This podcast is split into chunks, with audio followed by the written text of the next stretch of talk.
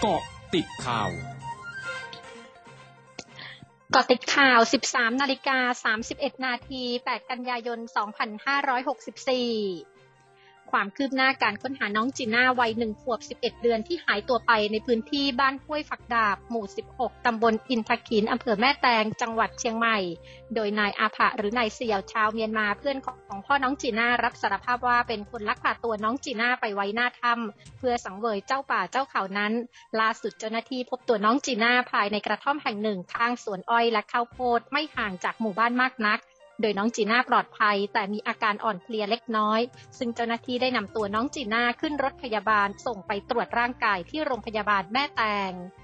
ขณะที่นายสุริยะวงศิลารุ่งและนางมาลีประสีพ่อและแม่ของน้องจีน่าดีใจและผ่อนคลายมากขึ้น หลังทราบว่าน้องจีน่าปลอดภัย พร้อมเผยขอบคุณเจ้าหน้าที่ทุกภาคส่วนที่ร่วมกันค้นหาตัวน้องจีน่าขณะนี้อยากเข้าไปกอดลูกเร็วๆ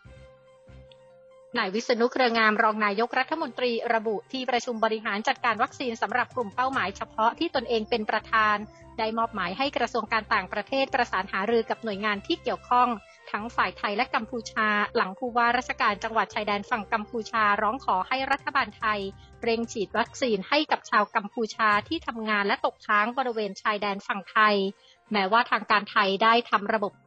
ลงทะเบียนเพื่อฉีดวัคซีนให้กับชาวต่างชาติอยู่แล้วก็ตาม แต่ทางกัมพูชามองว่าระบบดังกล่าวรองรับชาวต่างชาติที่มีถิ่นพำนักในไทยเท่านั้น โดยการดำเนินการดังกล่าวจะต้องไม่ให้กระทบกับการฉีดวัคซีนให้กับคนไทย ก่อนจะนำเรื่องเสนอเข้าที่ประชุมศูนย์บริหารสถานการณ์โควิด -19 หรือสอบคชุดใหญ่ในวันที่ 10 กันยายนนี้ นายแพทย์ระวีมาชมาโดนหัวหน้าพักพลังธรรมใหม่พร้อมตัวแทน 6 พักเล็กร่วมรัฐบาล ได้แก่พักพลเมืองไทย พักครูไทย พักไทยรักธรรม พักประชาธรรมไทย พักพลังชาติไทย พักเพื่อชาติไทย แถลงจุดยืนในการลงมติร่างแก้ไขรัฐธรรมนูญวาระสามในวันที่ 10 กันยายนนี้ว่ากลุ่มพักเล็กจำนวนสส8คนมีมติโหวตความร่างแก้ไขรัฐธรรมนูญครั้งนี้ ด้วยเหตุผลว่ารัฐธรรมนูญฉบับปี 2560 ผ่านการทำประชามติจากประชาชนแล้ว อีกทั้งร่างแก้ไขรัฐธรรมนูญ ฉบับนี้ยกเลิกระบบจัดสรรปันส่วนผสม ไม่เปิดโอกาสให้ประชาชนเข้ามามีโอกาสทำงานในสภาผู้แทนราษฎร หวั่นใช้บัตรเลือกตั้งสองใบ จะได้ระบบเผด็จการรัฐสภาพร้อมเรียกร้องให้สวคิดให้รอบคอบ ร่วมโหวตความร่างรัฐธรรมนูญฉบับนี้ด้วย ทั้งนี้ย้ำว่าหากจะแก้ไขรัฐธรรมนูญจริงขอให้ทำประชามติก่อน ซึ่งพักเล็กก็พร้อมสู้ในระบบเลือกตั้งสองใบ ถ้าผ่านความเห็นของประชาชนนายธีรชัยพันธุมาสสบัญชีรายชื่อพักก้าวไกล ยืนยันพักก้าวไกลเห็นด้วยกับการแก้ไขรัฐธรรมนูญให้ใช้บัตรเลือกตั้งสองใบ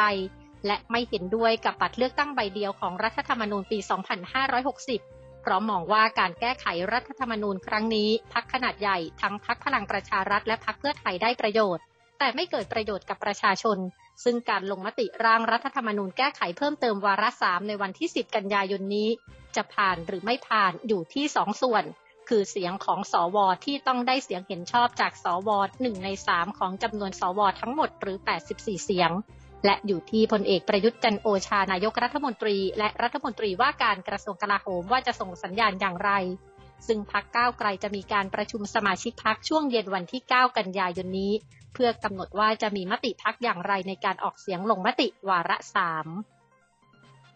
นายกิติกุลเสภาศีราพรผู้อำนวยการโครงการชลประทานจังหวัดนครราชสีมาระบุ อ่างเก็บน้ำลำเชียงไกรตอนล่างมีปริมาณน้ำอยู่ที่ 27 ล้านลูกบาศก์เมตร เต็มความจุของอ่าง จึงได้มีการระบายน้ำออกจากอ่างที่ 17 ลูกบาศก์เมตรต่อวินาทีหรือ 1.5 ล้านลูกบาศก์เมตรต่อวัน ซึ่งเป็นปริมาณปกติในการระบายน้ำออก หากน้ำในอ่างเต็มความจุ โดยได้ระบายน้ำออกทางด้านข้างของอ่าง เนื่องจากประตูกั้นน้ำหลักกำลังปรับปรุง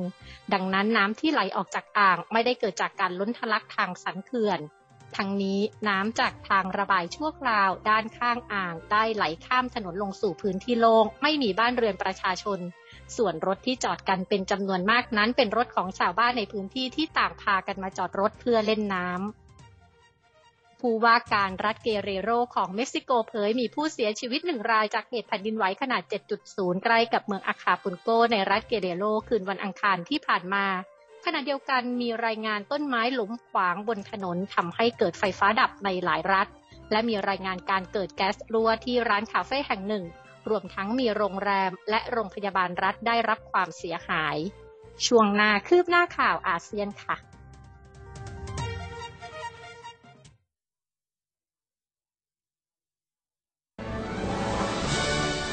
ร้อยจุดห้าคืบหน้าอาเซียน สำนักอุตุนิยมวิทยาญี่ปุ่นเผยเกิดฝนตกหนักในหลายพื้นที่ของภูมิภาคชิโกกุทางตะวันตกของญี่ปุ่นวันนี้ โดยเมืองไคโยในจังหวัดโตกุชิมะมีปริมาณฝน 120 มิลลิเมตร ขณะเดียวกันมีการออกคำเตือนเรื่องโคลนถล่มในเมืองมินามิในจังหวัดโตกุชิมะ และเมืองมุโรโตะในจังหวัดโคจิ รวมทั้งเตือนให้ระวังการเกิดน้ำท่วมในพื้นที่ลุ่มต่ำ